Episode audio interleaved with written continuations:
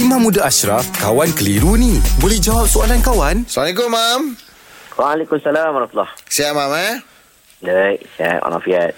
Okey, Mam. Tanya okey ke? Ah, okey, saya okey, Mam. Saya okey. Okey, Mam. Ah, ni yang tak okey ni ada No Aliyah. Dia ada soalan No untuk Aliyah. Imam. Apakah hukum memakai kain atau seluar yang labuh? Okey, ni cerita dia tentang orang yang pakai kain ataupun apa tu seluar yang labuh bagi lelaki biasanya. Ah. Sebab bagi perempuan ni dia tidak ada masalah. Oh. Oh. bagi perempuan kenapa dia tidak ada masalah sebab perempuan ni uh, ada hadis yang bincang tentang wanita ni boleh tak labuhkan kain. Uh, labuh kain banyak mana? Ada Nabi pernah nyebut uh, satu jengkal. Lebih sedikit nak menunjukkan kata wajibnya ditutup kaki perempuan.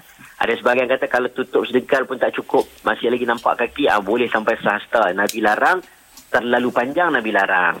Tapi dalam bab lelaki ni memang ada hadis. Nabi ni larang untuk lelaki lebih daripada buku lali. Nah, ini dipanggil dalam bab isbal.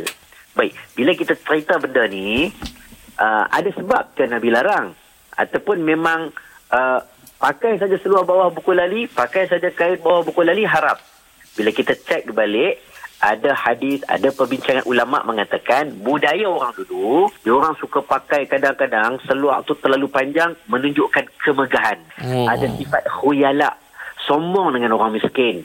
Ha, ditunjuk kebanggaan. Jadi, ulama pertimbangkan, bincang-bincang, maka mengatakan harus untuk kita pakai seluar bawah buku lali ataupun kain bawah buku lali sekiranya tidak ada unsur-unsur sombong dan bongkak. Kalau ada unsur sombong dan bongkak, baru tak boleh. Kalau tak ada unsur sombong dan bongkak, hukumnya harus tak ada masalah. Boleh. Allah alam. Okey, terima kasih, Mam. Alhamdulillah. Selesai satu kekeliruan. Anda pun mesti ada soalan kan? Hantarkan sebarang persoalan dan kekeliruan anda ke Sina.my sekarang.